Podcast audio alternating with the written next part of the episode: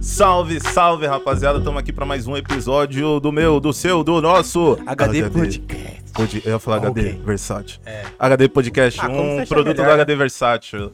Mais uma vez, como sempre, todo episódio, eu vou agradecer aqui todo mundo que tá acompanhando. Os últimos episódios também foram muito bons. E esse aqui vai ser mais especial ainda, porque temos aqui ele! Peter Alex!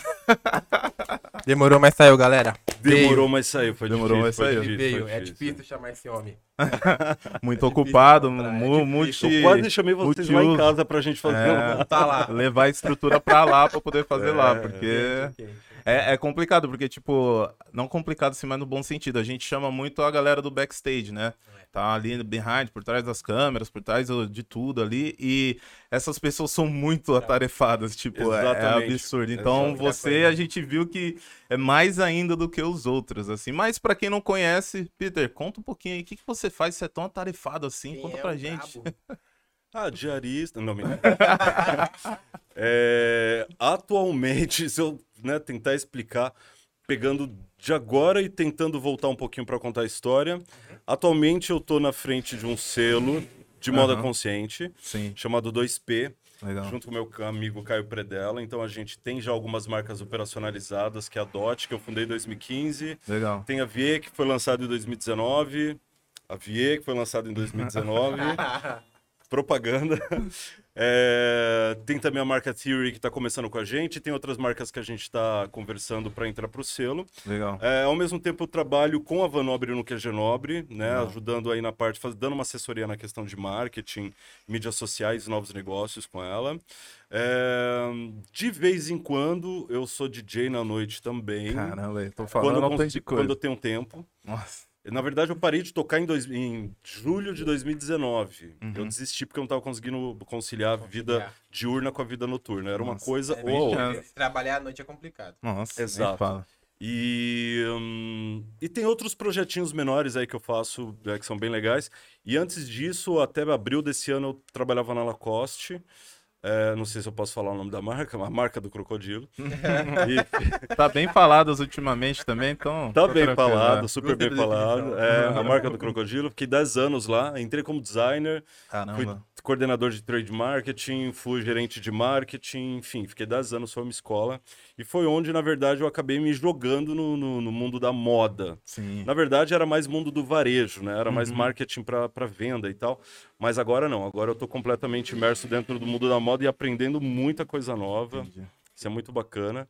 E voltando mais, eu trabalhei com design a vida inteira, né? Sou formado em design gráfico, estudei comunicação. Então estudei na PUC, estudei na Fatec Drummond e me formei. A PUC foi 2015, a Fatec Drummond foi 2010, se eu não me engano. E aí eu sempre trabalhei com design, só que na área acadêmica. Fui professor por 10 anos de design, inclusive. Caramba. Tudo 10 anos na minha vida. Eu tava parando pra pensar nesses dias. O número 1, ele me persegue, né? 1, 10, 1 com 0. Mas foram 10 anos dando aula, depois 10 anos na Lacoste. Caramba. Alguns anos, não 10 anos, mas alguns anos trabalhando no SENAC também, no Centro Universitário. Então, eu trabalhei bastante na área de design acadêmico, institucional, até ingressar numa marca de moda. Entendi. Caí meio que por acaso, não vou mentir. Não era uma coisa que eu estava procurando, almejando. Eu sonho trabalhar com moda. Não, aconteceu. Não. Mas minha pira sempre foi design. E como que surgiu esse querer ser designer, assim, né? Você sempre quis? Como que veio esse insight pra você? Cara, é muito louco. É muito louco. Porque assim, quando eu decidi ser designer, a palavra designer nem era usada. Não vamos falar de idade, né? Pelo amor de Deus. Mas quando eu era criança, eu lembro, e minha mãe lembra vagamente também, que eu falava que eu queria... Sabe aquele papo de que o que você quer ser quando crescer? Sim. Eu lembro que eu falava que eu queria trabalhar com computação gráfica. Na minha cabeça, a computação gráfica naquela época era efeito especial de filme. Sim. Então eu assistia cinema, era pirado por cinema, e eu via aqueles efeitos especiais todos e eu queria fazer aquilo. Não. Porque eu entendia que aquilo era computação gráfica. Um dia eu ouvi que era e eu entendi que era aquilo. Aí, anos depois, isso era muito pequeno, né? Eu lembro, assim, de falar, mas anos depois, eu tinha 15, 16 anos, não sei, meu tio trabalhava numa gráfica que era muito conhecida em São Paulo, essa gráfica Salesiana, não existe mais, e nessa gráfica tinha uma escola, para aprender ofícios gráficos, e ele me levou para estudar nessa escola. E quando eu cheguei lá, eu não sabia o que eu queria fazer, sinceramente. O que da área gráfica eu quero fazer? Aí eu cheguei lá, tinha áreas que nem existem mais. Fotolito, encadernação, fotomecânica, impressão offset. Falei, não, impressão offset, mexer com máquina também não. Aí criação, produção visual gráfica, porque, já, juro, não se usava a palavra design naquela época. A gente incorporou muito depois. E aí eu fiz um teste de aptidão, de desenho, de observação, conversa, blá, blá, blá. E a professora falou, é produção, é criatividade. Ah, que da hora. E aí eu falei, né? Ok, vamos lá. E foi bom, que aí eu fiz um ano desse curso. E aí quando terminou, 2 alunos foram escolhidos para fazer mais um ano do curso mais avançado. E eu fui um dos 2 escolhidos, fiz o mais avançado. E aí de lá para cá eu decidi que era isso que eu queria pra vida. Que da hora. É... 97, 98, não façam contas, não vou falar de idade. Ninguém é bom com conta aqui, É, não, mas eu sou o único com barba branca na mesa, me respeita. Eu tô começando na área do design, você trabalha, antes da Lacoste, você trabalhou quanto tempo nessa área, assim, tipo... Então, aí como designer, eu fui muito da área acadêmica, como eu falei, eu queria, se tivesse deixado, eu estaria na área acadêmica, que eu quero dizer, estudando até hoje. Provavelmente eu estaria dando aula numa universidade, alguma coisa assim. Porque quando você entra na área acadêmica, você não vai pro mercado de trabalho. Você fica estudando, pós-mestrado, viaja para outro país, vai, estuda, volta, você fica... E eu era mais ou menos essa caminhada que eu queria. Eu queria ser um teórico do design, um filósofo do design, entender o design na raiz e tal. Foi aí que eu comecei a dar aula. Eu fui convidado para dar aula no SENAC, no Instituto Dom Bosco, aliás... E no Bom Retiro, uma escola incrível. Eu criei o curso de design lá, não existia. Sério? Tinha uma sala muito louca que a Intel tinha montado, com vários equipamentos, não sabiam o que fazer com a sala. Vamos fazer um curso de design? Opa! Aí eu fui, me atualizei, fiz uns cursos a mais ali, Photoshop, Illustrator, deu uma atualizada. E aí eu montei esse curso e fiquei 10 anos dando aula lá. E aí quando eu saí de lá, eu montei uma pequena agência. Todo universitário depois, assim... A agência ou produtora. O TCC vira uma agência, né? Exatamente. Foi mais ou menos isso. O meu TCC virou uma agência. Que louco. Que não deu muito certo, porque era um cliente, assim, para fazer um cartão de visita a cada 3 meses. E muito desvalorizado. Porque um jovem que acabou de sair da faculdade e que tá montando uma pequena agência de design, então, assim, eu trabalhava de graça, praticamente. Mas era para ter experiência, essa é a real. Fazer portfólio, né? E até hoje eu faço isso, cara. Tem muito trabalho que eu... Você trabalha? Eu trabalho, eu comecei tem um ano e meio como design. No começo você não faz meio que... Putz, eu vou fazer... Eu tava hoje olhando meus trampos quando eu comecei real. Falei, mano, nossa, que decadência. Não, mas o bom é que tem cliente pra comprar a decadência. É que tem cliente pra tudo. Né? Hoje eu mandei pro Rafa um vídeo que eu tô criando pra fazer uma outra parada, né? E aí, mano, aí eu vi e falei, tá melhor. Mas eu peguei um dos primeiros que eu mandava pro Rafa e falava, nossa. Mas, cara, é um crescimento contínuo. Mas eu acho legal essa coisa de você ver o começo e ver agora, um ano depois. Tá ligado? O Rafa ainda lembra que eu falava, Rafa, vou deletar. Ele fala, mano, guarda. Eu sempre falo, pra você ver depois a evolução. Então eu tenho tudo guardado. Cara, comigo rola muito isso, da parte de animação também, meu, eu vejo... E eu fazia muito isso, eu pegava umas lojas que eu via na internet e falava, mano, vou fazer um comercial deles, uma parte de... Você fazia animação, por conta própria? Fazia por conta própria, porque eu não era tão bom assim, não tinha cliente. Falei, mano, eu tenho que fazer alguma coisa. E aí eu me deparo com isso, eu olho os filmes antigos e eu falo, meu... Deus, mas é o processo, né? E é bom você poder ver essa sua evolução e também você guardar justamente pra você ter isso de tipo, caramba, eu estou crescendo, eu tô tendo um crescimento, eu não tô estagnado, sabe? Exato. Eu tô evoluindo, eu acho isso sensacional, cara. É o bom do portfólio, você guardar, você não precisa nem mostrar pra todo mundo tudo, né? Mas é bom você guardar, e eu guardo, na verdade eu guardava até pintura que eu fazia quando adolescente, mas quando eu saí da casa dos meus pais, acho que minha mãe ficou tão puta comigo que ela jogou um monte de coisa fora. Fita cassete, um monte de coisa, não existem mais. Mas tinha umas pinturas que eu fazia, até uma pasta, enfim. E é legal realmente você olhar, hoje mais no digital, quando eu olho as minhas pastas de criação de 1000 anos atrás e comparo com hoje, é gritante a diferença.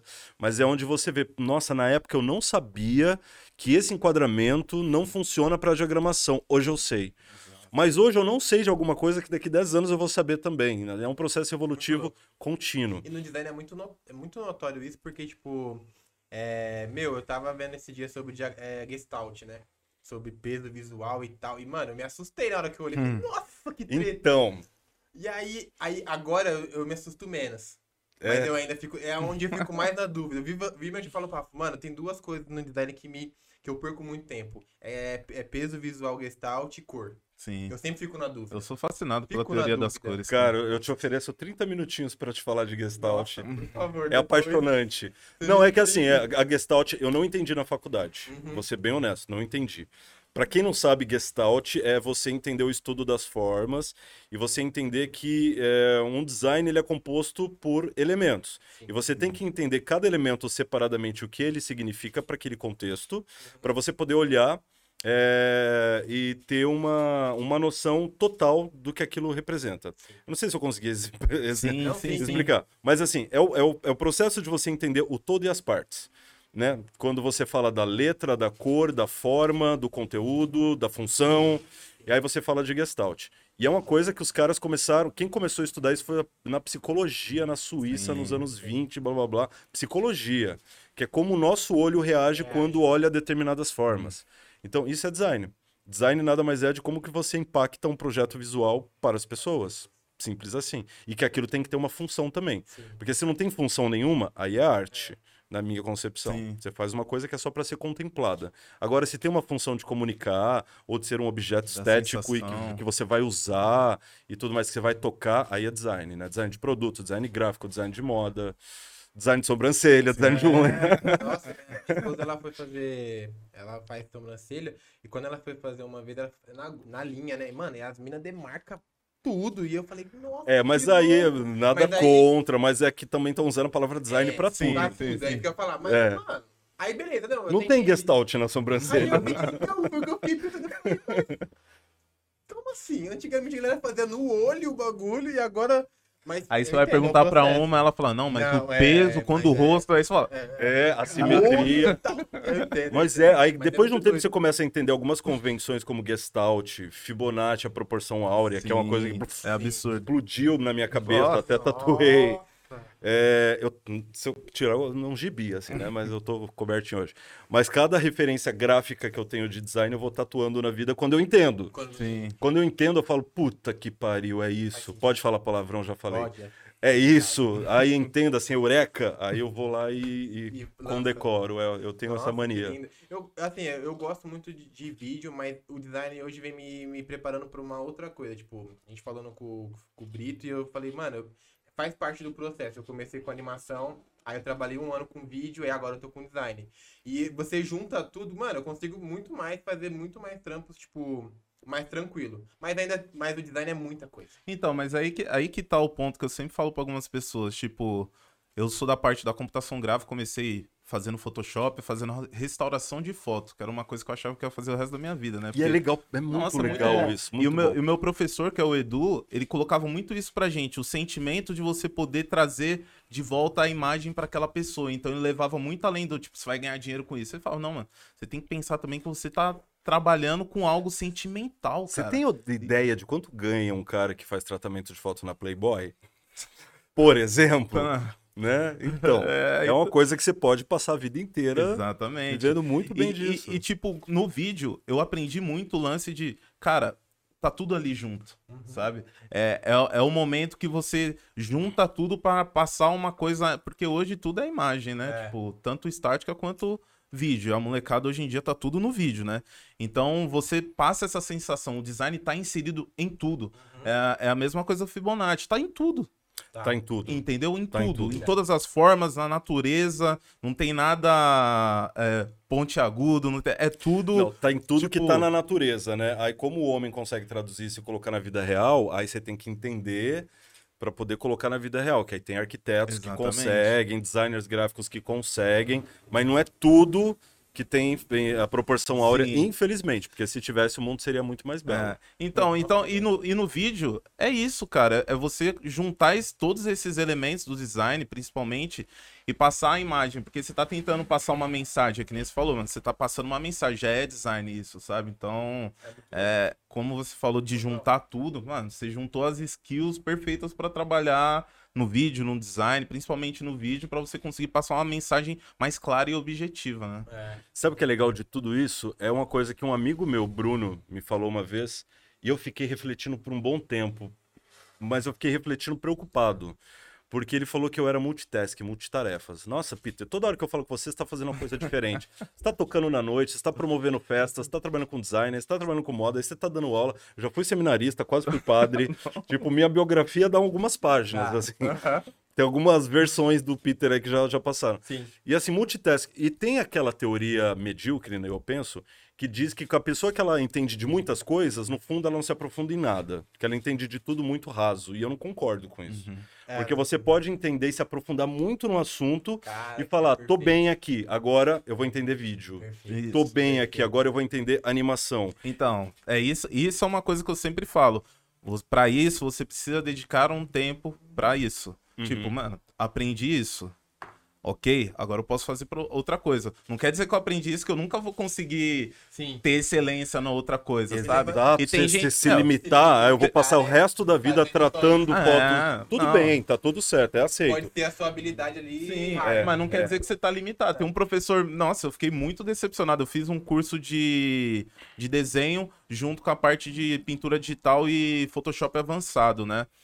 De desenho perfeito, mas esse professor de Photoshop avançado, em uma aula a gente tava nesse papo, ele falou, não, ó, tá vendo esse artista aqui? Vocês têm que almejar chegar no nível desse cara, que não sei o quê, mas você acha que vocês vão conseguir? Não. Eu falei, como assim, cara?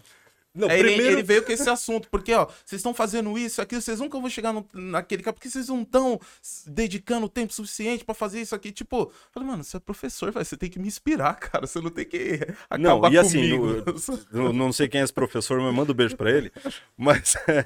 Primeiro, o cara colocar uma pessoa como referência forçada pra você, eu já acho meio esquisito. Sim. Eu acho que as referências você vai criando no decorrer da tua vida. Tem coisas que eu vi na faculdade que eu detesto, que eu não gosto, tem designers, tem pintores, não vou mencionar, mas tem porque é polêmico, mas tem alguns que eu acho péssimos, mas é a minha concepção de mundo, né? Quem sou eu? Se eu vou dar aula para os meus alunos, eu não tenho que forçar a goela abaixo de que o Keith Haring, grafiteiro lá de Nova York dos anos 80, foi o maior grafiteiro da face da história, da face da terra, quer dizer...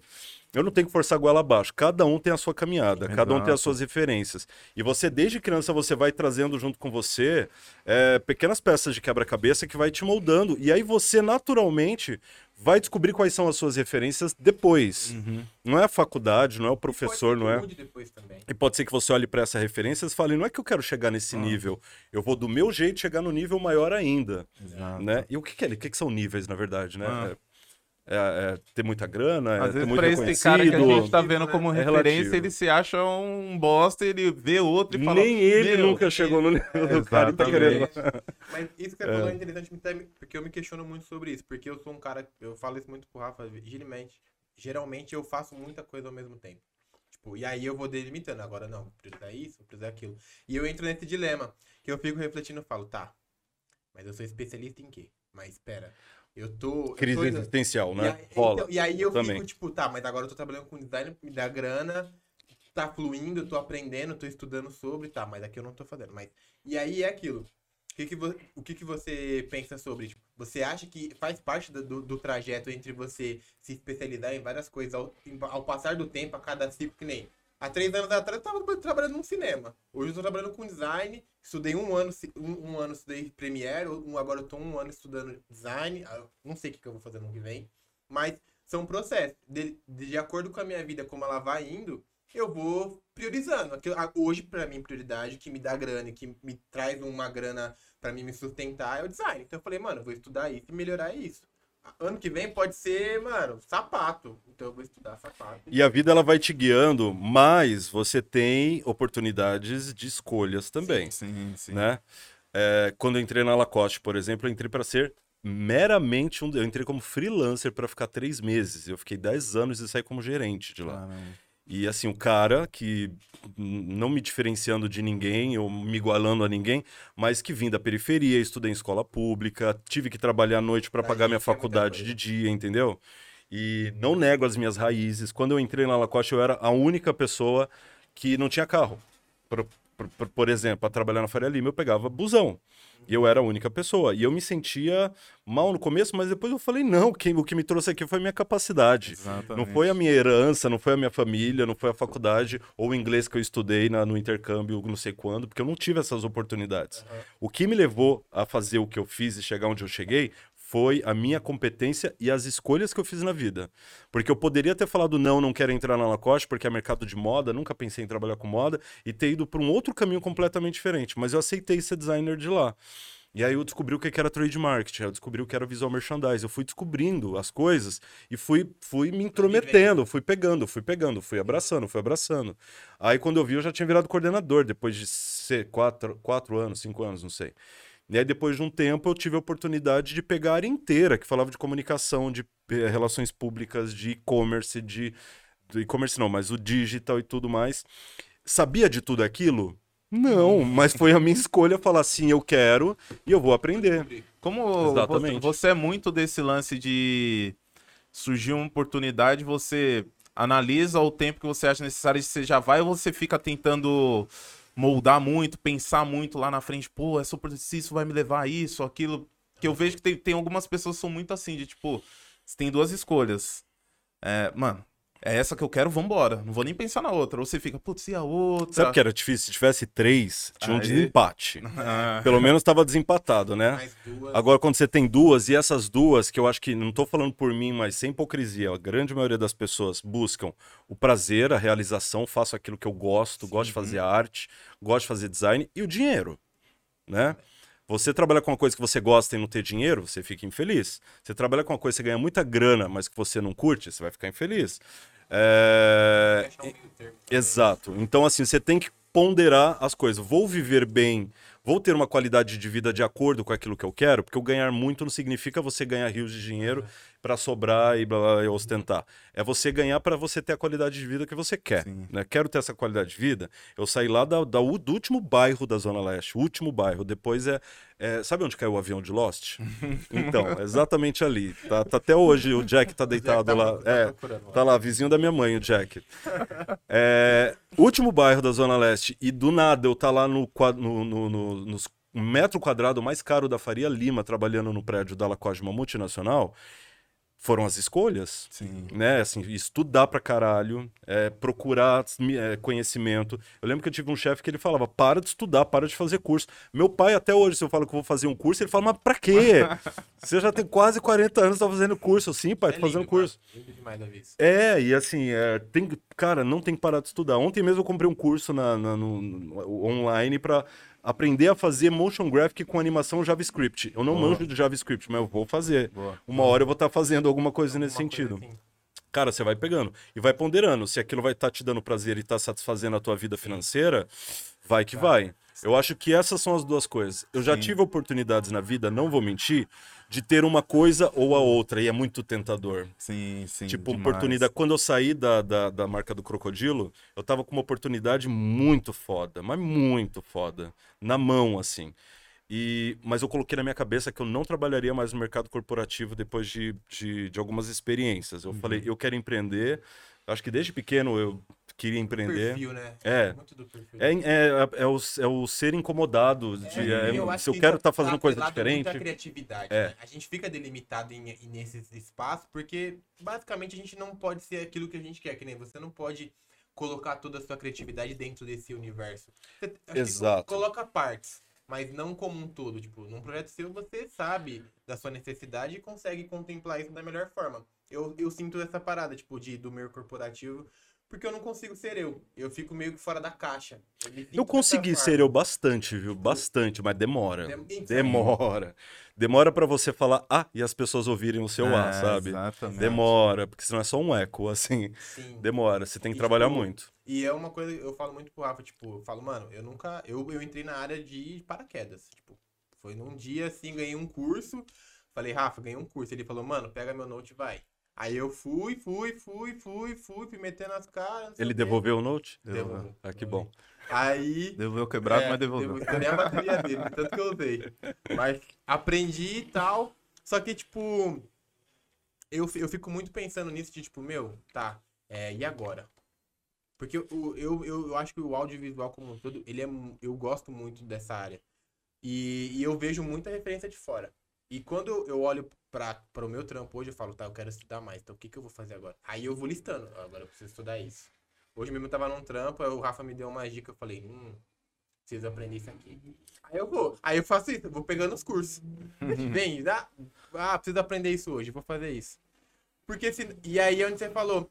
E eu não paro. E aí também tem um problema, que aí quando eu vou ver, eu tô com 4 cursos fazendo ao mesmo tempo, trabalhando, vindo aqui, e eu falo, eita, agora eu preciso dar uma segurada. Porque nem agora eu dei uma parada porque eu quase do meu inglês. Que a gente tá fazendo inglês, eu falei, não, mano, eu preciso aprender isso aí, senão não vou sair do... Cara, vou te falar, conselho, eu sei que vocês são mais jovens do que eu. Façam inglês na hora certa. Porque eu me arrependo muito de não ter feito inglês de verdade quando eu era mais jovem. Porque eu fiz muitos cursos na área gráfica. Sim. Eu achava que... Ah, pra trabalhar de designer, saber falar os comandos do Illustrator em inglês... Okay. Não, de boa, né? Pode crer. Mas não, quando você menos espera, parece uma oportunidade, você vê que aquilo pode ser uma rasteira pra você. Entendeu? Cara, é difícil. Eu não sei o que você pode me dizer sobre, mas eu sempre falo muito, Rafa, que eu tenho muita vontade de ficar uma experiência fora. Uhum. Mas pra isso eu preciso aprender inglês. E eu tenho, e aquilo que você falou, a gente escolhe mais o prazer. Então numa dessas você fala, hoje eu tô, não sei o quê, não quero estudar hoje. Cara, mas o prazer de estudar fora, maravilhoso. Mano, mas daí é aquilo, tipo, eu fico, não. Porque às vezes o que me ganha é o cansaço. Aí eu falo, não é nem o prazer e nem o dinheiro, é o cansaço que ganha. Vai estudar, daqui a pouco eu vou. E aí ontem eu tava conversando com o nosso professor sobre isso. Falei, mano, eu preciso me organizar. Ele falou, não, a gente monta um cronograma. Mano, você precisa estudar essa parada. Monta um cronograma, faz intensivão mesmo. Quando eu percebi que eu tava subindo de nível dentro da marca do Crocodilo, eu percebi que eu tava chegando perto do level onde... Ó, level, já mete o inglês. Né? Não, lindo. Do andar proibido, do level, né? Tipo, tem um andar que você... Que não, mas chefes, do level, né? de pessoas que falam inglês, que já tá se reportando direto pra França, que é onde é a sede da marca... Aí eu comecei, a água começou a bater na bunda, né? E eu não sei nadar até hoje, então vamos lá. Intensivão. E assim, cursos de segunda a sábado, todos os dias, mesmo trabalhando. E todos os dias, cara. Você tem ideia? Aprende, não tem muito jeito, mano. Mas eu tive que fazer esse intensivão pra eu me preparar pra poder ir pra uma viagem fora, porque eu não tinha coragem. Eu já tinha ido a passeio e paguei muito micão. E eu falei, eu não vou passar por isso. Nem fala, meu Deus. E aí eu fui pra estudar o ano passado, mas graças à pandemia eu tive que parar meu curso e voltar. Sério? Foi pra onde? Foi pra Liverpool. Eu vi que você gostou sobre também lá. Eu ia ficar 2 meses lá, mas tive que voltar. Eu ia fazer uma pergunta referente a isso também, tipo... Nesse seu último trabalho que você ficou mais tempo, né? Marca do Crocodilo. Você sentiu muito essa diferença por você vir de onde você veio? Eu faço pergunta mais um lance pessoal meu, porque eu trabalhei também numa grande produtora e no começo eu senti muito isso, até eu começar a me adaptar, a ver essas diferenças de pessoas de outros níveis, classes, né? O lance que você falou da galera tá de carro e você tá voltando de transporte público e tal. Você sentia muito essa diferença, até de vivência também. Óbvio que depois isso foi melhorando, eu acredito, né? Comigo aconteceu isso, pelo menos. Sim. Mas, e também tem um lance de você também conseguir uma skill a mais, que eu sempre falo pro Rickson de, tipo, hoje a gente consegue andar nos 2 lugares, sabe? Uhum. De saber como que é, tipo, na quebrada, o dialeto, né, que falam, né? E também de você estar num espaço mais de classe mais alta, classe média, enfim, e você conseguir se portar tranquilamente, sem ter esse choque cultural, né? Eu sempre transitei muito, eu vou te responder, mas com outro exemplo, sem ser da marca do Crocodilo, claro, que me veio agora. Mas essa eu brincava muito com meu amigo que a gente era do luxo ao lixo, fazendo a brincadeira com a música, né? Não que uma coisa seja luxo e a outra seja lixo, não é isso, claro, né? Mas é só poético. Que eu lembro que um determinado dia a gente estava no casamento do cônsul canadense, chiquérrimo, super bem vestido. A gente pegou o carro, saiu, porque a festa tava chata, e foi pra um boteco na Sapopemba. Super bem vestidos. Do luxo ao lixo. Muito Mas bom. Assim, é saber transitar entre os lugares. Pra você saber transitar entre os lugares, você tem que ter humildade. Quase sempre a humildade vem daqueles que já nascem mais humildes, né? Uhum. Aqueles que não nascem tão humildes assim, eles precisam aprender a ser humildes. Sim. Enquanto a gente não, a gente já nasce na humildade, a gente... Com a nossa educação, a gente consegue entrar e sair de qualquer lugar sem ter esse tipo de problema. Mas eu percebi a primeira vez isso quando eu entrei na faculdade. Eu entrei na PUC, porque eu tentei USP, queria fazer jornalismo. Eu prestei letra, jornalismo. Aí eu entrei na PUC e o meu curso, que era comunicação em multimídia, né? Que depois virou até audiovisual, não sei como que tá o nome do curso agora. É, na minha sala, eram 100 pessoas, caramba, duas salas de 50, VA e VB, eu era da VA. Eu passei em quarto lugar do vestibular. Caramba. Além disso, na minha sala, o curso só existia à tarde. Quem faz faculdade na PUC à tarde? Qual é o perfil? Você consegue imaginar? Pessoa que não trabalha, sim, que o pai paga a faculdade, que não era o meu caso. Era uma pica você pagar aquela faculdade. Meu pai não tinha grana para pagar a faculdade. Minha mãe não tinha grana para pagar a faculdade. Eu entrei, eu pedi 30 tipos de bolsa, assim. Fiquei até o ano passado, se bobear, eu tava pagando as bolsas para poder conseguir estar lá. Eu era bolsista ali dentro e vim de escola pública. Todo o resto veio das melhores escolas do país, da cidade, e todo o resto nas férias do meio do ano ia esquiar no Chile, ou ia para Miami com as amigas. Eu não. Não tô me colocando como coitado. Sim, sim. Só que dentro da sala de aula, ali no conteúdo teórico, prático e tudo e tal, modéstia à parte, eu me destacava. Eu sabia conduzir as coisas, eu liderava as equipes, a turma que estudava comigo. Na hora de fazer o trabalho, quem mais colocava a mão na massa.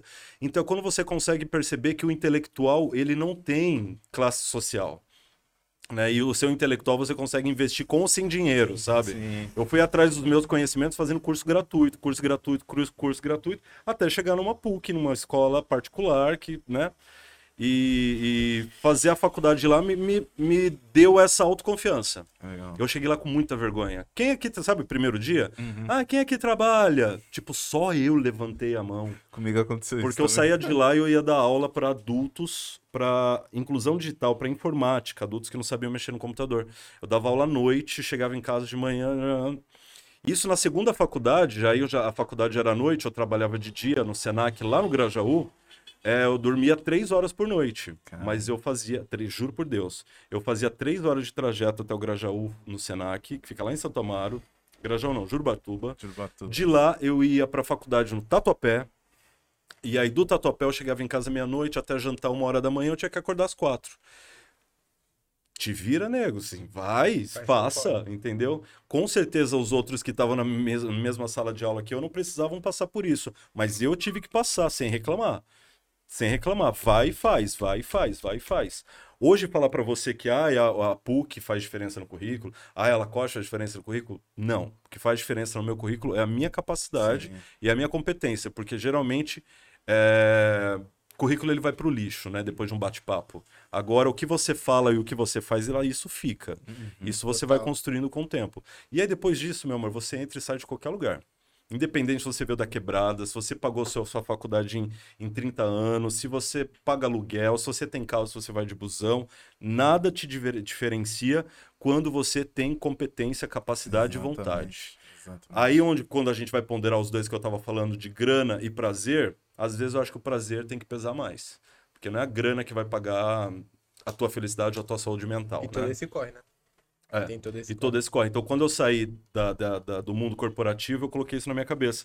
Eu não vou voltar para o mundo corporativo, eu quero trabalhar minha criatividade, quero trabalhar os meus parceiros, porque dentro desses 10 anos lá dentro eu conquistei amizades e parceiros incríveis, Vanobre, Predella, que trabalhou comigo na Lacoste um tempo, pessoal da imprensa, influenciadores digitais, famosos, muita gente que eu consegui juntar e que eu tenho até hoje contato, porque são contatos, conexões reais, como a Vanobre diz, sabe? São contatos sinceros. E aí trazer tudo isso agora e construir o meu próprio universo. Sim, sem precisar. E é muito... É difícil. Sim. Mas é muito melhor. E uma coisa que me passa muito a impressão sua quando eu te conheci, é muito esse lance de você não é simplesmente conhecer uma pessoa por conhecer e tipo, ah, não, tá certo, conhecer ele faz isso e tal, não.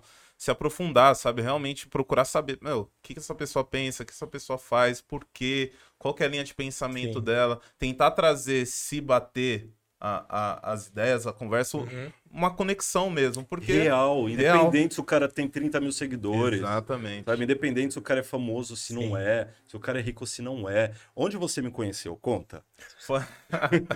Foi no boom do Clubhouse, né? Que hoje em dia eu nem uso também, não sei como é que tá lá. E tava todo mundo, meu, tava tipo, caraca, eu até falava com o Rickson, mano, Eu fui dormir hoje, 4 horas da manhã, porque tem muito famoso lá, tem uma galera influente, tem uma galera que tá me agregando muito, principalmente na parte de marketing. E aí eu conheci ele porque eu entrei num grupo muito aleatório. Era um grupo que tinha eu, ele, uma fotógrafa, que inclusive, né, a gente, enfim... É, Rafa gosta, então, eu enfim, eu não entendi, mas tudo bem. Não, vou falar, pode falar? Então, tipo a assim, produção aprovou. Então, a fotógrafa que tava no grupo lá da gente, a gente convidou pra cá. Só que ela deixou de vir aqui pra vir em outro podcast e parou de responder a gente. Vocês vão editar isso? Não vai editar. Ele não edita, ele não vai editar, porque, tipo, é isso, mano. Agora vê meu lado gangue. Real rapper. Real life. Eu remarquei 3 vezes e vim, né? Eu ia ser jogado cancelado nessa mesa aqui na prova. Mas não tem nenhum problema, tipo assim, cara. O que ficou chato, porque, mano, já tava meio que pra rolar. Sim. E não tem problema ser em outro. Mas tem a decência de pelo menos responder. Então, tá, não ligado? Tem problema a pessoa não vir. É só falar, gente, eu não quero ir mais, e aconteceu alguma coisa... Agora meteu o loucão, ela meteu para de responder, mas enfim... Eu tenho um lema pra vida, seja profissional, trabalho, relacionamento, que é, por pior que seja a verdade, fala a verdade. Exatamente. Né? Fala a verdade, eu tô indo lá no teu coleguinha, no teu concorrente e tal, é melhor você saber da verdade do que... Ouviu, garoto? Enfim, mas tá tranquilo, não se preocupe. E aí eu conheci o Peter lá, e tipo... E tinha um trapper também, que é um moleque, inclusive, é o Freelip. Ele tem um monte de seguidor, parte do trap. Aí o moleque tem bastante música com 1 milhão lá, enfim. Então, foi nessa que tinha uma galera de produção musical de trap e... R&B, alguma coisa. Isso. Assim. E o Peter... Lá? Não sei, mas o que eu sei é que o Peter, meu, entrou na mente de todo mundo. Por quê? O Peter era muito de perguntar. E os moleques estavam falando as coisas. Eu sou muito de escutar. Eu ficava lá no grupo quietinho na minha, falava uma coisinha outra, o Peter... Aí o moleque falava, não, que eu fiz não sei o que, não sei o que. Ele, tá, mas o que você pensa sobre isso?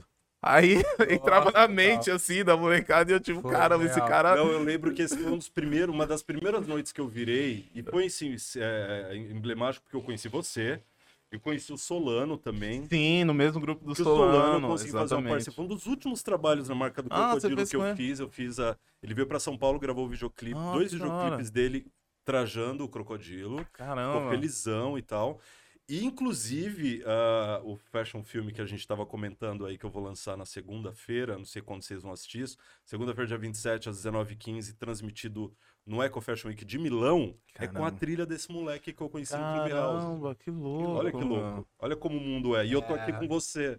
Conexões reais. Conexões reais. Exatamente isso. Exatamente. Cara, exatamente isso. E isso me chamou muita atenção, que eu falei, meu, preciso adicionar esse cara, ter contato com esse cara, porque eu até falei pra ele, mano, conheci...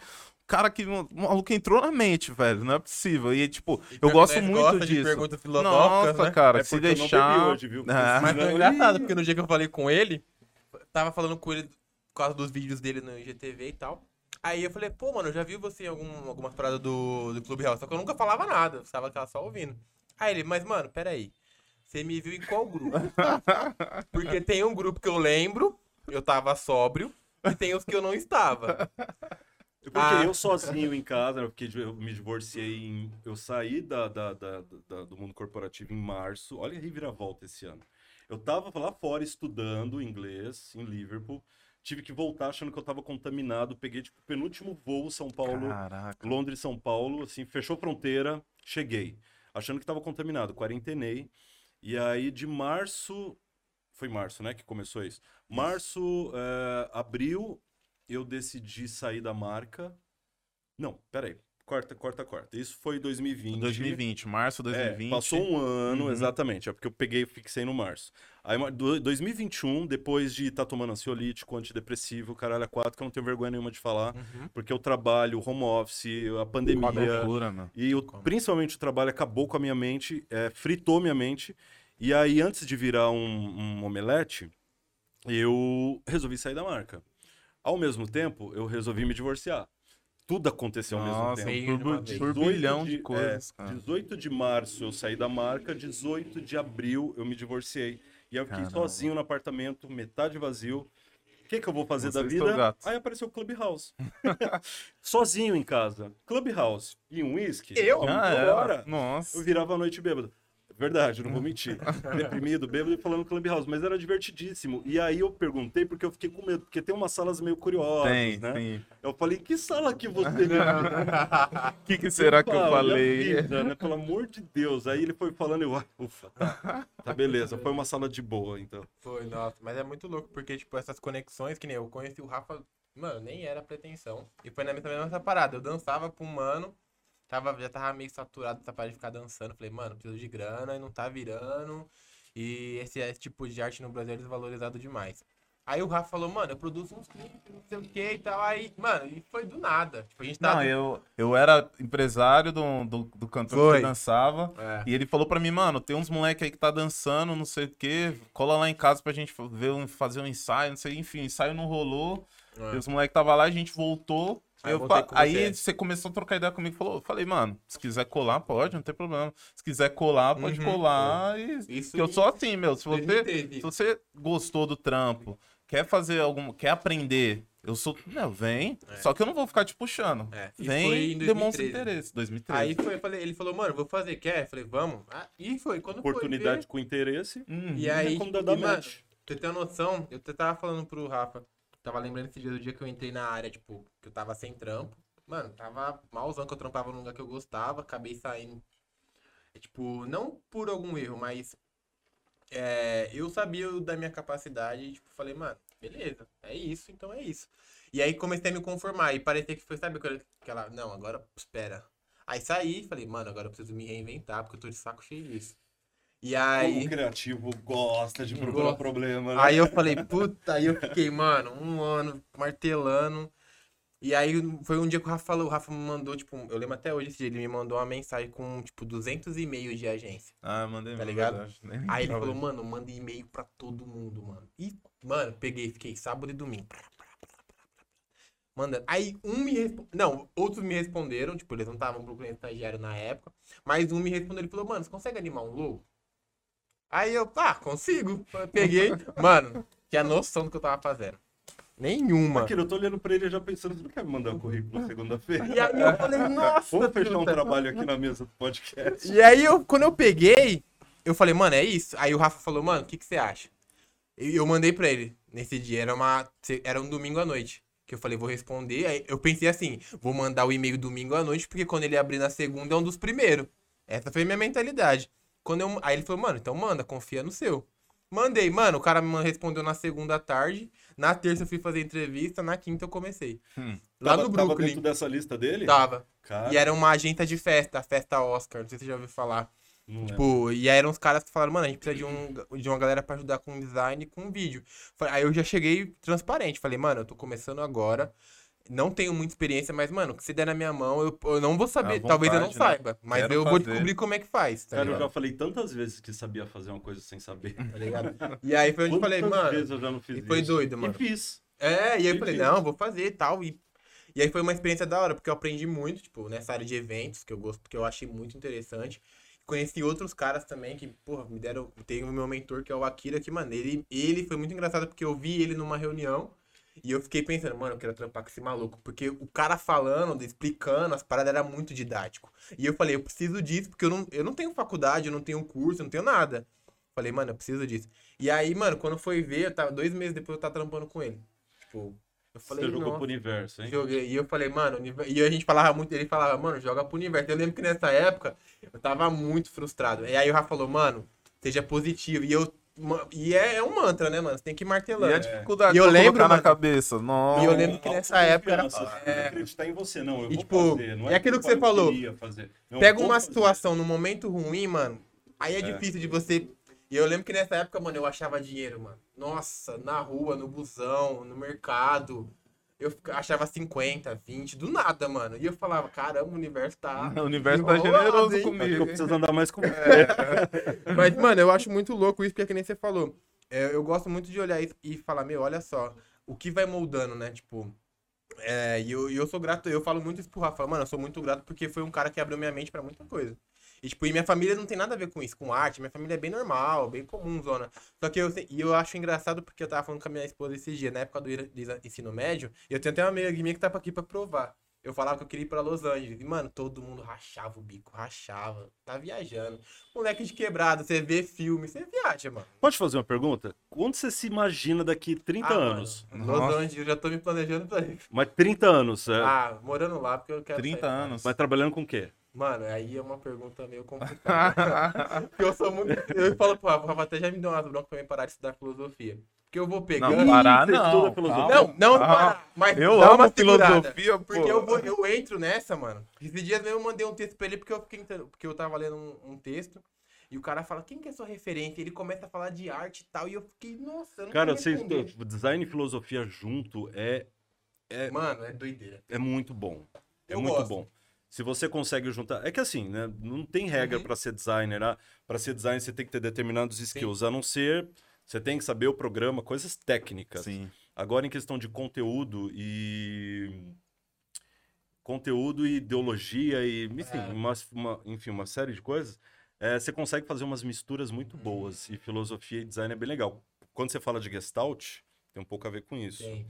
Quando você vai buscar a escola de Bauhaus, que aí vê os trabalhos que os caras faziam na Alemanha, nos anos 30, 40, e aí você vai buscar a história do próprio Fibonacci e tal. Não é só o desenho, não é só o design. Tem matemática, tem psicologia, tem filosofia, tem física. Quando você vai falar de cor, é completamente física, refração das cores e não sei o quê.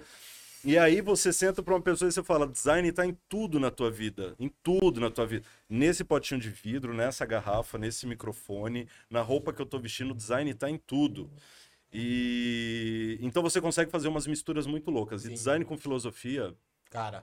Posso te indicar uns livrinhos depois? Com certeza. Tem uns nomes bons, já vieram uns 3 aqui na minha cabeça. A filosofia que eu comecei a ver o primeiro foi o Sêneca, né? Tutor do Nero. Aí depois eu vi Nero. Schopenhauer, tipo, mano, na faculdade foi o que me mostrou a filosofia, assim, tipo, eu tinha 23 anos, explodiu a minha mente, mano.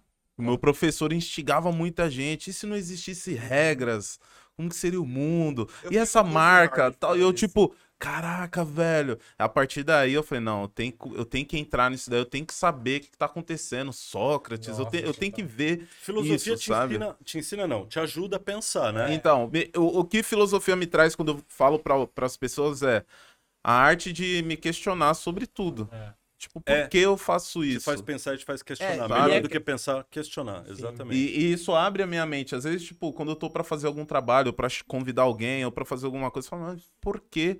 Por que eu escolhi o Peter pra vir aqui, sabe? Tipo...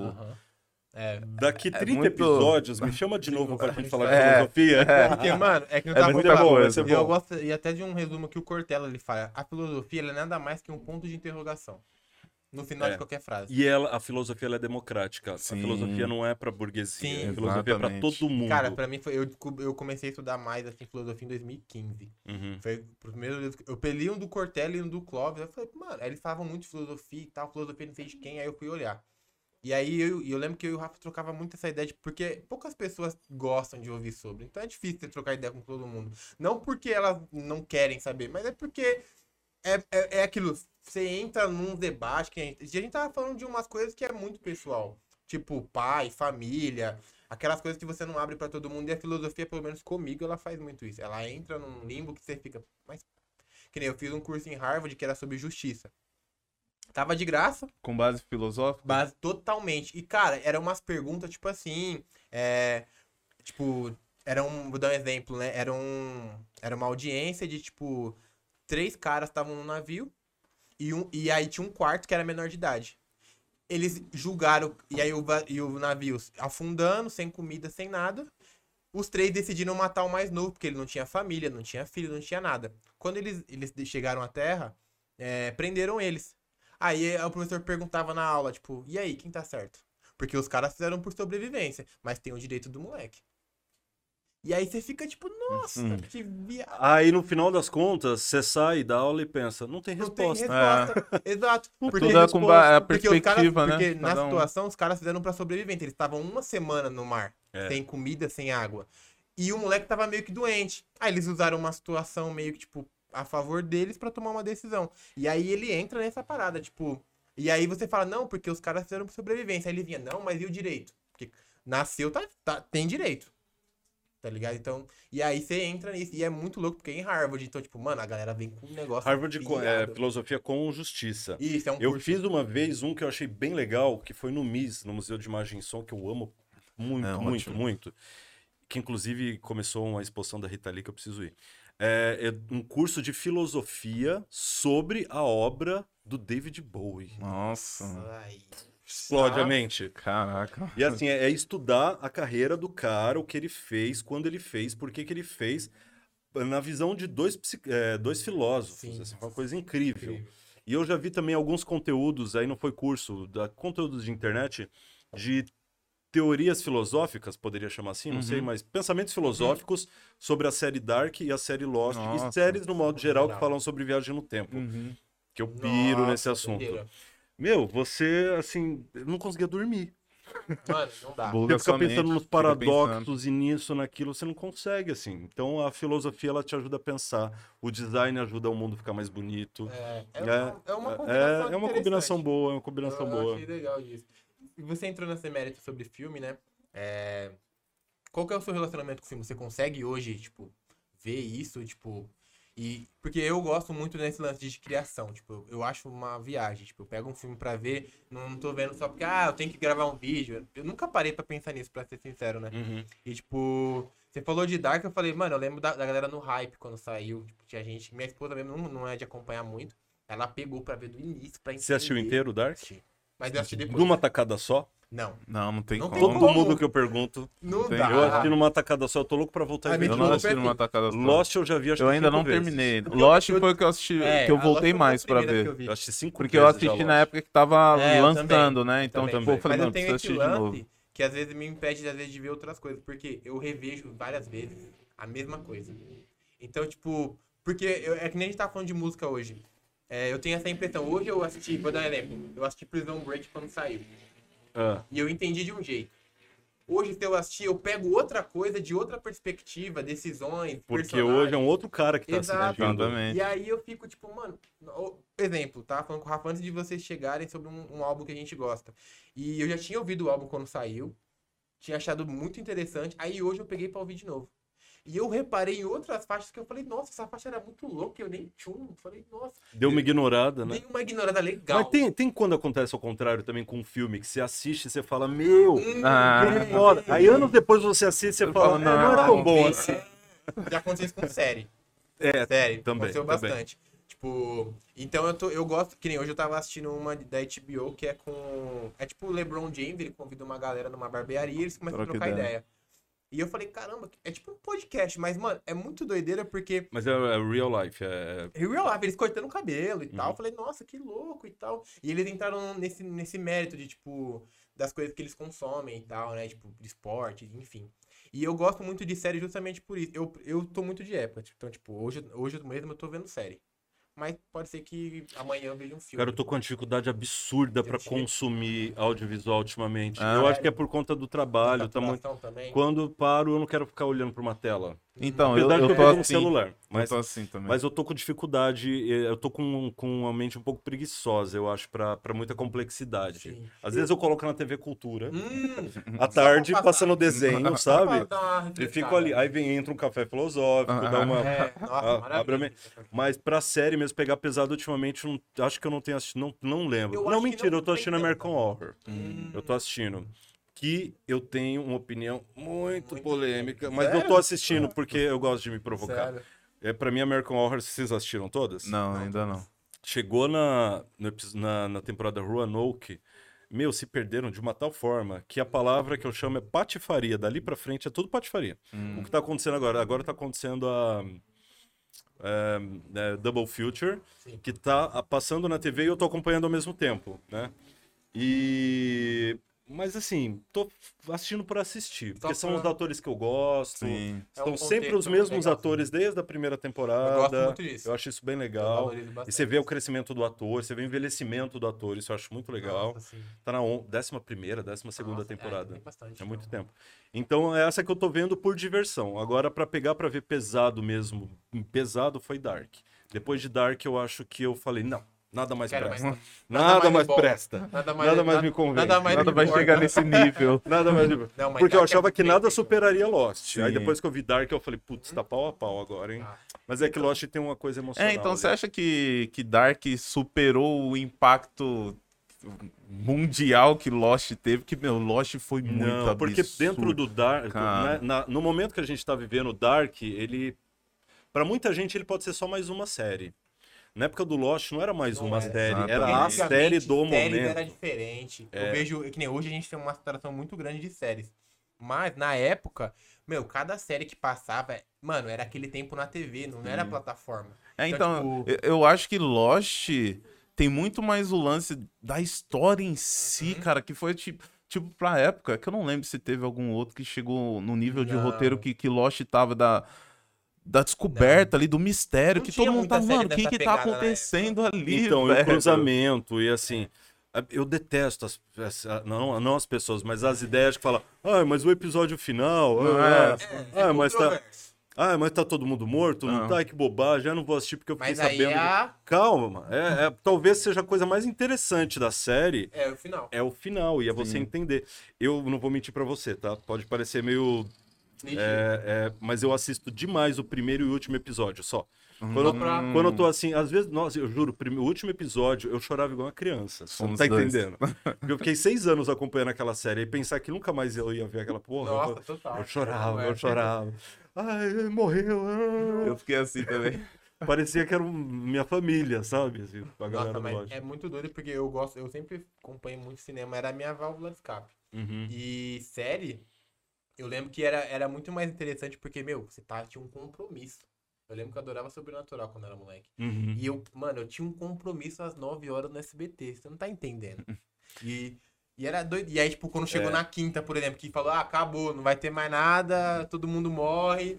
Eu fiquei, puta, mano, não acredito. O Lost, a gente tinha um delay no começo, não lembro com quanto tempo, não lembro, porque não tinha internet pra dar tanta informação no comecinho.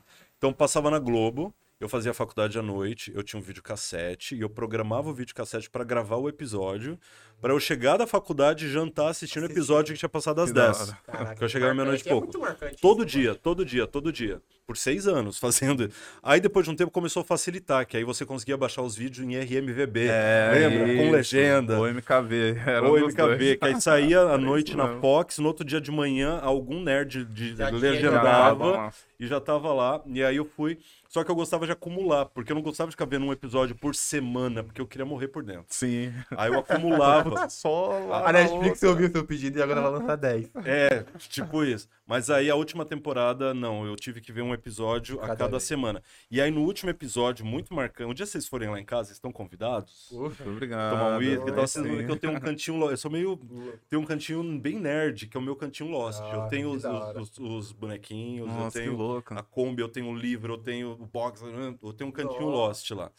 E... Mas por que eu ia falar isso? O que eu ia falar?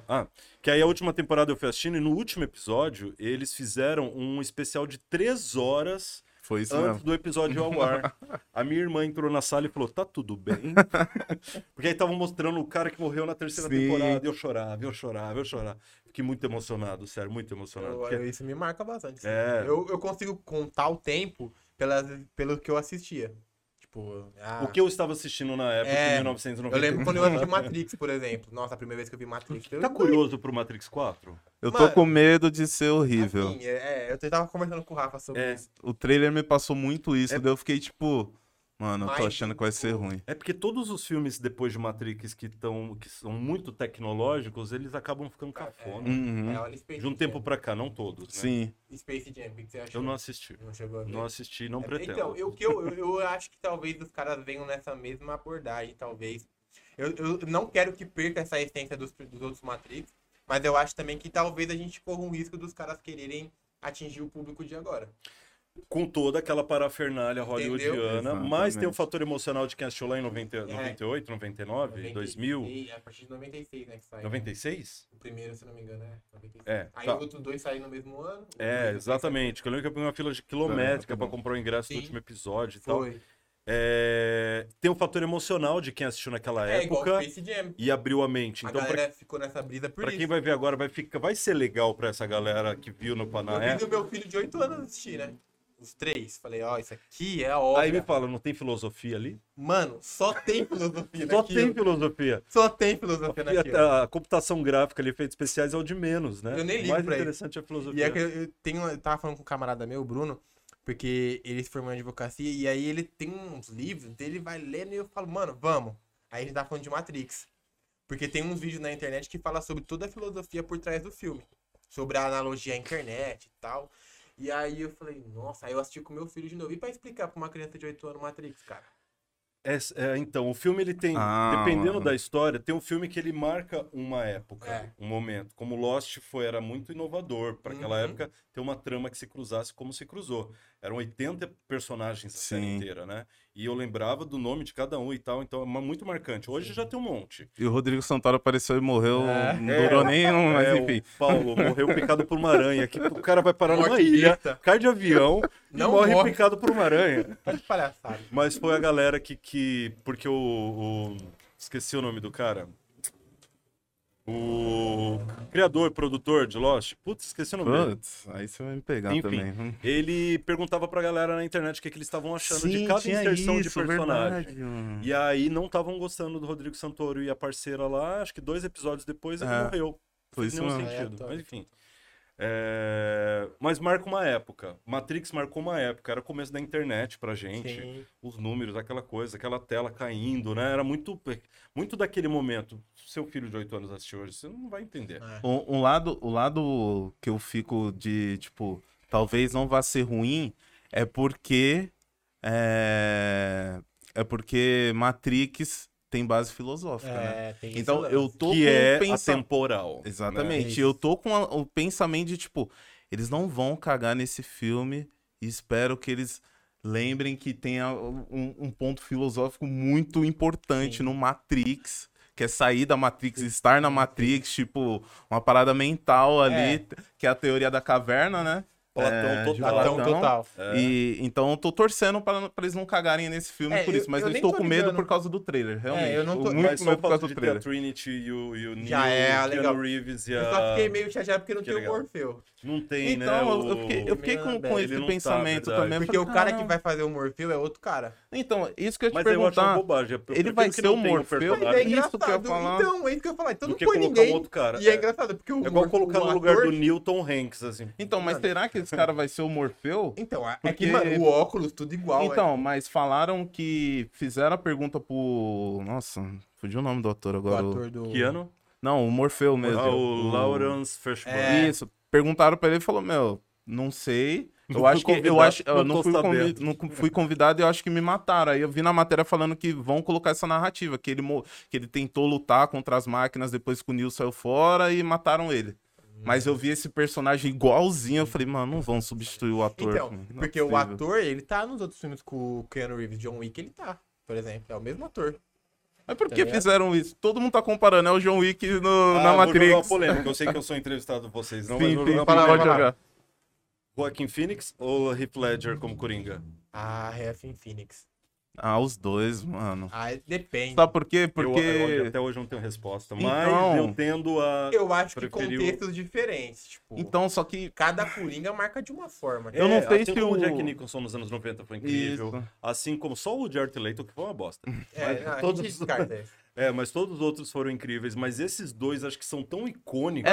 Cada um da tua maneira. Isso que eu ia falar, exatamente. Eu ia falar pro Rafa, eu lembro que quando eu saí do cinema, que eu vi Coringa lá...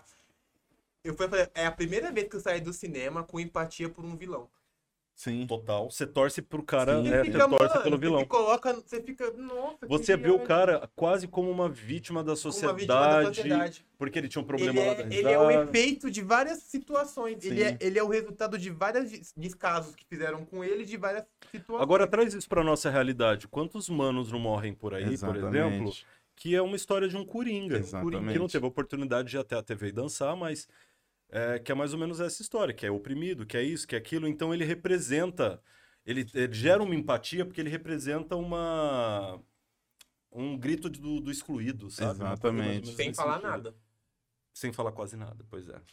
É, então, por isso que eu gosto dos dois, porque cada um tem a sua característica muito forte, muito marcante. Sim, então fica, ninguém sabe o passado do cara. Exatamente. Então, por que tem a boca rasgada? Cada hora é uma teoria diferente, que ele mesmo fala, o Heath Ledger, três versões do pai, do não sei o quê. Eu acho muito foda, mas o Heath Ledger, pra mim, um dos maiores atores do mundo, e sinto muito a morte dele, porque muito... Nossa, aquilo ali foi... Esse último, quando esse Joker saiu, eu fiquei na dúvida, eu falei, mano... Porque a DC, ela tem esse lance com os vilões, né? Tipo, em várias categorias. É lógico que, tipo, não tem nada a ver com o universo Liga da Justiça. Mas eu acho muito legal quando eles entram nessa... Eles pegam o vilão e eles despencam, assim. Faz, isso e aquilo. E se você vê que nem o Joker... Eu lembro que eu fiquei pensando, eu falei... Cara, pera. Eu tô gostando de um vilão. Mas você entendeu? E aí é aquilo que você falou. Ele não fala nada. Mas fica muito explícito, então, eu gostei muito desse lance de, tipo, as pessoas em volta, o relacionamento dele com a mãe, as viagens, às vezes eu gosto muito de filme assim, se você piscar, você já não entendeu, porque uma coisinha lá, às vezes, ele tava viajando, não tinha nada a ver com o rolê, e aí você ficava, eu me vejo isso assim no Christopher Nolan, nos filmes dele. Christopher Nolan, sim. Tá ligado? É. Bom, eu não sei quanto tempo a gente tem, porque poderia entrar... Já assistiram o Gaspar Noé? Sim. Já ouvi falar, eu nunca vi ainda. Nossa, vai explodir sua cabeça. Fica a dica, mano, fica. Depois eu te mando uma listinha. Manda, pelo amor de Deus. Assiste Gaspar Noé, Enter the Void, Love e o último, Clímax. Acho que no Netflix tem Clímax. Clímax, já. Pesado. Esse dia eu tava vendo um outro sobre tempo. Aquele Limite do Amanhã. Sim, sim, sim. Cara, aquele filme é muito interessante. Já chegou a ver com o Justin Timberlake? Não. Basicamente, eles vivem num futuro onde, tipo, o dinheiro é o seu tempo. Então, você tem um braço com um cronômetro. Tipo, então você vai trabalhar, vai na Lacoste. Aí você ganha, tipo... Desde ganhar R$1.000, você ganha 1.000 horas. 1.000 horas. Aí você tem que pagar o aluguel. Ah, eu já vi alguma cena. E aí, se zerar, já era. Você morre. E, cara, um Apple Watch, mano. Exato. Tipo... Aí você fica, mano, que brilho. E o filme é muito antigo. Mas eu acho muito legal esses filmes que são muito atemporais. Você vê Origem hoje e você fala, mano... Você vê Origem hoje, você pega o 1984, onde nasceu até a ideia do Big Brother, do Grande Irmão, sim. Orson Welles, 1984? Putz, não lembro agora. Acho que é. É isso mesmo. Então, você assiste, que é a coisa do sistema controlando, a TV tá envolvida... com o sistema que controla as pessoas, então você é observado em todos os lugares, em tudo que você está fazendo, e se você estiver fora do que o sistema quer, o filme é preto e branco, é de 1900 sei lá quanto. Eu assisti na época da faculdade, por isso que eu não tenho tantas lembranças assim, faz tempo. Mas é muito atual. Cara, é muito atual. Você assiste, você faz uma analogia filosófica sobre a atualidade, você fala o que a gente está vivendo hoje. A era das selfies, sabe? A era Eu confesso que eu tenho uma... Quando a gente entra nesse lance da filosofia, é onde me bate um desespero. Mas eu tenho muito medo disso me controlar, tá ligado? Tipo, a filosofia? Não. A tecnologia. Porque eu tava falando... Eu assisti uma vez e na Bomber. Você chegou a ver. Eu já até falei aqui uma vez. Porque o cara, em 96, ele tava falando sobre isso. Tipo, que a gente ia ficar refém da tecnologia. Eu posso falar uma coisa? Cabeludo? Que é o... Eu tô confundindo, não sei. Que é o que criou o VR? É isso que você tá falando? Criou o conceito de VR? Realidade virtual? Ele comenta, ele fala, mas não é ele que cria, mas ele, tipo, ele cita isso muito... Ele fala, tipo, sobre o farol. Ele fala sobre essas brisas, e ele entra muito nisso. Tipo, cara, você vai ser controlado por um farol. Se o farol for vermelho, você vai parar. Então, mas eu posso te falar uma coisa? Você já é controlado pela tecnologia. Não, sim, mas nós já somos controlados pela tecnologia. Né? Tudo. E, tipo, eu acho que... Não falando assim, tipo, de não usar. Mas tem gente que, mano, é o dia inteiro. Eu conheço gente que fica o tempo todo. Eu não consigo. Eu me sinto mal. Tipo, eu falo, não, pera. Eu também. Para, segura. Eu também. Aí eu deixo na gaveta e escondo. Sabe aquela sensação quando você vai pra praia, passa o dia inteiro no sol e aí no final do dia você tá com a cara... Parece que tá com a cara cansada. Perfeito. Eu tenho essa sensação no fim do dia, todos os dias, por conta do celular, o olho aqui. Metade trabalho, metade besteira. É óbvio. Que quando eu trabalho a semana toda no computador, mano, final de semana eu nem quero olhar, velho. Eu nem sento, eu nem quero saber. Então, mas eu não consigo. Eu vou tratar isso na terapia, como terapeuta. É, pra mim, assim, é meio complicado por conta de ter muitos projetos, né? Tipo, muita coisa acontecendo, você tem que estar. Aí a menina do Freela já liga, fala, pô, tem um negocinho, você fala, putz, liguei o computador. Aí você vai ver se você tá no computador todos os dias da semana. Isso é uma coisa que eu queria também entrar com você, de tipo... Como que você administra suas marcas? Por que tá envolvido com tantos projetos? E é basicamente essa a pergunta. Mas eu, é mais eu quero mais a resposta, assim. E quais os projetos você é envolvido, né? Essa questão da moda. O que a moda influencia em você também para você tocar esses projetos? Né? Cara, é complicado. Porque assim, vou falar de uma que eu acho que é que me traduz mais, que é a Dot, que eu lancei em 2015. Tava tomando vinho na madrugada e aí eu comecei a desenhar, fazer umas artes, desenhar vetores e tal. E numa madrugada eu tomei 3 garrafas de vinho, fiz trocentas artes naquela madrugada, postei no Instagram e fui dormir. Quando eu acordei no dia seguinte, o pessoal, nossa, que legal, nossa, que bacana, nossa, que... Começou a elogiar. E eu, né, sério, legal assim, né? Aí eu, né, será que eu criei um Instagram à parte só pra postar as minhas artes? Talvez, não sei. Aí encontrei um amigo uma vez fazendo uma loja da Lacoste de madrugada no Cidade Jardim. Vamos fumar um cigarro? Vamos. Daí no caminho ele falou, cara, gostei muito das suas artes. Você não quer lançar lá no Cartel 011? Aí o Fernando, lançar? Como assim lançar? Imprime, faz quadro, moldura, tal. Faz uma linha, um lançamento, eu te dou a galeria pra você lançar teus quadros. Ah, não. Aí eu, sério? Tudo isso eu gastei... com 3 garrafas de vinho.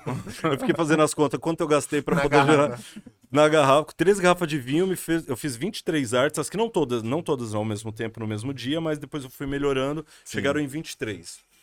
E aí, juntei com o Paulo, que eu era casado na época, eu juntei com o Daniel, que era arquiteto, que trabalhava com o Paulo, precisava de ajuda, né, pra entender como vamos fazer isso.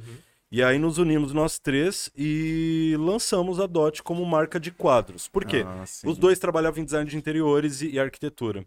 Então eu era o que ficava dentro da caverna criando, e eles levavam para as lojas para vender e colocar em projetos incríveis. Entrou no Casa Cor, saiu na Vogue, saiu capa da revista Casa não sei o quê. Enfim, teve muita visibilidade. Nas melhores lojas de design de interiores da Gabriel Monteiro da Silva, começamos a vender. Eu falei, mas como isso começou? Beleza, isso foi em 2015. 2019, encerramos as atividades, porque eu já estava pirando com o lance de viajar para fora, já não estava mais querendo produzir, a coisa já estava começando a ficar maçante, porque tinha que fazer a toque de caixa, não era mais uma inspiração que vinha, não, tem que fazer isso, não, isso tá bom, não, isso tá ruim. Aí eu falei, não, já não sou mais eu. Sim. Aí parei de fazer mesmo e encerramos ali. Aí corta para...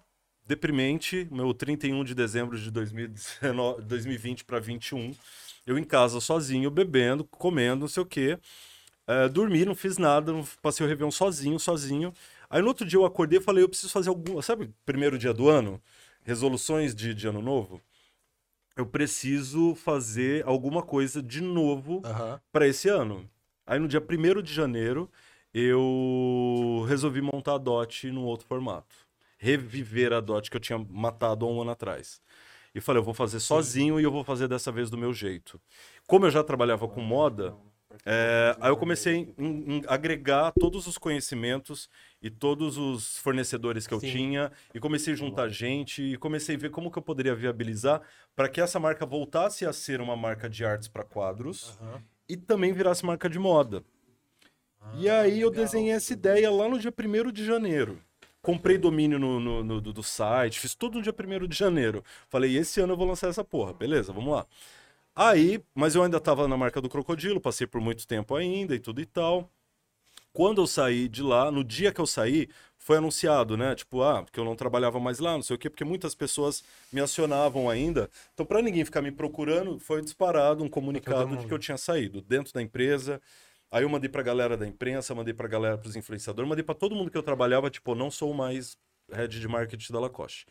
E aí, 10 minutos, cara, foram 10 minutos eu dirigindo, no meu último dia de trabalho, com sabe aquela cena de filme A Caixa, com todos os meus pertences, do lado, eu dirigindo 10 minutos, eu recebi a ligação do Caio Predella. Você não quer ser meu sócio da Vie? Caramba. Falei, nossa, eu não fiquei 10 minutos desempregado, porra. Aí veio o papo da Vie, eu falei, beleza. Aí a gente foi conversando, demorou um tempo. Eu falei, beleza, mas eu entro com você na Vie como sócio, desde que eu consiga pegar meu projeto da Dot, que tá desde 2015, que tá engavetado, e consiga lançar também. Ou seja, hoje eu tenho dois projetos andando. A Vie, que já está desde 2019, a Dot, que é lá de 2015, mas ela tem uma outra história, tem um outro público, é uma outra estética, sim, que é muito baseada na Gestalt, nos movimentos de design da Bauhaus, monocromia, minimalismo e tudo e tal. Tem Fibonacci, tem uma série de coisas. Mostrar muita coisa, hein? É.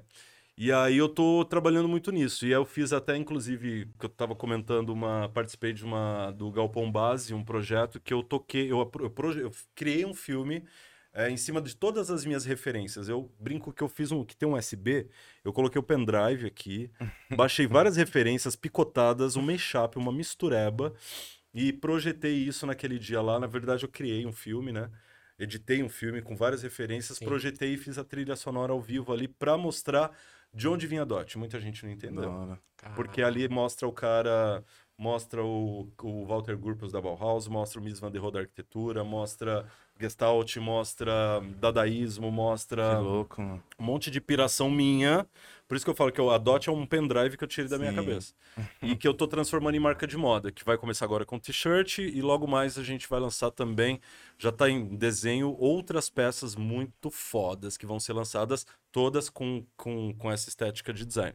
Que então, louco. Vie, que já tá rolando aí, né? Já, sim, tá no mercado. Tô lançando a próxima coleção agora no dia 1º de outubro, junto com o nosso site. A Dot, que eu vou lançar até novembro, se tudo correr bem. Aí tem a 2P, que aí eu resolvi, né? Como eu não sou, mais uma coisinha. O criativo não se cansa.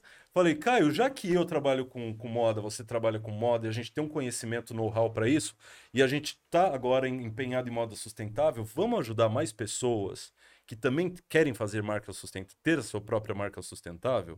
Vamos, lançamos um selo chamado 2P para ajudar novas marcas a serem lançadas. Caramba, que então, a Theory, por exemplo, que é aquela do 3D, sim, ela é uma marca digital que a gente tende a fazê-la física logo mais, assim que for possível, mas é uma das nossas primeiras marcas da cartela do selo 2P. Que aí a gente vai chamando gente, já tem outras pessoas que a gente está conversando, que não, eu tenho uma ideia incrível, mas não sei como fazer. Então vem aqui e a gente vai ajudar. Então é mais um projeto. Nossa, que da hora, mano. Então são os 3 principais projetos que eu tô tocando hoje. Fora ajudar Vanobre na parte de RP, e fora discotecar de vez em quando. E quando sobra tempo, eu durmo. Aí não, Ian, eu edito um pouquinho de vídeo. Adoro, aí, cara, editar vídeo é melhor do que dormir. Eu amo editar, sério, eu amo. Fico horas, assim, amo de verdade. Nossa, muito bom, mano, muito bom. Tipo, eu sinto que, então, como você falou, no próximo você vai vir pra gente só falar de filosofia, filme, essas coisas, já vai assistir algumas coisas aí que... Vamos fazer o ciclo aí. Vamos fazer o seguinte, você me dá umas lições de casa e eu dou umas lições de casa de você pra gente jogar na mesa. Fechou, então, fechou. Porque eu tenho umas boas aqui que do papo de hoje já me fez pensar. Não, por causa de você eu tô pensando até em um outro projeto de extra. Porque... Não, é dentro... Eu não aguento mais projeto. É dentro desse, mais alguma parada de extra pra gente, porque tem, que nem você, tem convidado que nos bastidores a gente fica falando mais horas e horas e eu falo, caramba, mano. Vamos fazer um extra aí, um extra podcast pra... Parte 3. Como chamava no DVD quando tinha extra? Tinha um nome. Tinha um nome, mas não tem sentido aí. Vai vir até um CD separado. Exato. Mas é isso, família. Meu, muito bom o papo com o Peter Alex. Tipo, que nem eu falei, queria muito... Dá pra... Tem pano ainda pra gente falar muita coisa ainda. Tem páginas e páginas ainda. A gente vai no dele. Exatamente. Ah, tem essa. Eu tenho minha brincadeira. Uma brincadeira. Mais um projetinho. É o do Instagram, né? É, mas é uma brincadeira que nasceu da carência, tá? De ficar sozinho em casa. Eu preciso falar com os meus amigos. Aí eu comecei a fazer entrevistas. Começou também com... Tudo começa com álcool na minha vida. Eu tenho que falar um pouco sobre isso. Bebendo com um amigo, eu abri uma live com ele e a gente... fez uma live muito engraçada, que foi a primeira, tá lá. E aí a brincadeira virou série. Eu comecei a entrevistar pessoas que eu admiro muito. que eu admiro pra caralho, assim, DJs renomados, incríveis. Minha professora maravilhosa de inglês, a melhor professora que eu tive na vida. Que da hora. Dá vontade de falar os próximos que eu vou entrevistar, mas eu não posso. Mas vocês dois estão na lista. Fechou, vamos lá, mano. Próxima temporada do Pillow Talk no meu Instagram, vocês vão estar... Sigam o Peter Alex, galera. Sigam o Peter Alex, que a gente vai estar no Instagram dele em breve, hein? A gente vai fazer mais trampo junto. Ele vai me ajudar com a moda. Bom, família. Ele vai me ajudar. Tem mais alguma diquinha aí para as pessoas? E assim, o que a gente sempre faz... O que a gente sempre faz... Tem a dica clássica que a gente gosta de deixar para nossos ouvintes e nossos amigos aí que acompanham o canal. Queria que você deixasse algumas dicas de filmes e séries. Um filme ou uma série. Um filme e uma série? É. Isso. Ou dois também, que você tiver. Não, nenhum dos que eu mencionei aqui. Tirando ele. Lost, não. Porra, de novo. Série Big Little Lies, HBO Max. Não vou falar muito, só assista. Perfeito. Só assista. Perfeito. Elenco impecável, fotografia. Só um comentário. A fotografia, pra mim, é o design do cinema. Sim. Tanto que a categoria que mais me interessa, às vezes, no Oscar, é a melhor fotografia. Porque a estética é o design do cinema. Exatamente. E o design, a estética do Big Little Lies é, assim, de chorar. Trilha sonora, as atrizes são incríveis, que é feito por muitas mulheres maravilhosas. Perfeito. Meryl Streep, Renée Witherspoon, a Nicole Kidman, foda. E a história é foda. E filme Magnolia. Nossa, nem fala. Sabe que tem alguma Paul Thomas Anderson. Quando eu fiz meu... Tava no Netflix, mas eu acho que tiraram há pouco tempo. Mas, cara, vale tanto a pena que eu mando o DVD pra você assistir. Baixa no torrentezeiro. Muito Magnolia. Bom. Aí do Magnolia eu prefiro não falar nada. Fez parte dos meus estudos de cinema também. Então, tipo... Aquela cena final, não fala nada, mas aquela cena final... Eu vou assistir. Os últimos 20 minutos... E vou te mandar mensagem. É tipo o do Fred Mercury, assim, os últimos 20 minutos do filme faz ser um dos melhores filmes que eu já vi na vida. Caraca, sabe? Magnolia é foda. E galera, a gente vai deixar todos os links aqui de tudo que a gente falou nos comentários, porque senão nosso assistente ali cobra a gente. Ele tá olhando com o olhar ali bem embaçado. E é isso, família. Queria agradecer demais, mais uma vez, Peter Alex, por ter... tirado um tempo aí da sua agenda para colar aqui no nosso podcast. A gente está se esforçando, fazendo um trabalho bem bacana com toda a equipe. Eu tô bem feliz por isso, tô bem feliz por você estar aqui mesmo, de coração. Eu também fiquei muito feliz pelo convite. E vamos marcar para a próxima, assim. Você vai colar aqui de novo para a gente falar bastante filosofia. E é isso, família. Não esqueça de deixar seu like, seu comentário, o que você achou. Se você tá vindo pelos cortes também.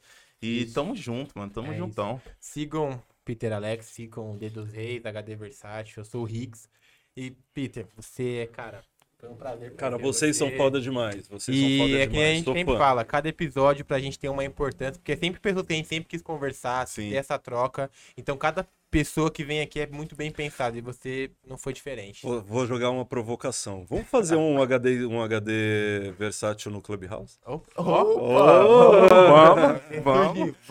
Virar a madrugada. Aí dá pra convidar várias pessoas. Seria bom fazer uma salinha lá, pô. Bacana. Como o nosso... Mais uma ideia aí. Clubhouse. Mais uma ideia. Cara, eu perdi minha conta. Sério? Porque eu troquei meu número de telefone e perdi minha conta. Agora eu não sigo ninguém me segue. Parei de usar o Clubhouse. Mas por vocês eu volto. Vamos fazer então. Fazer, é isso, família. Tamo junto. Valeu. Falou.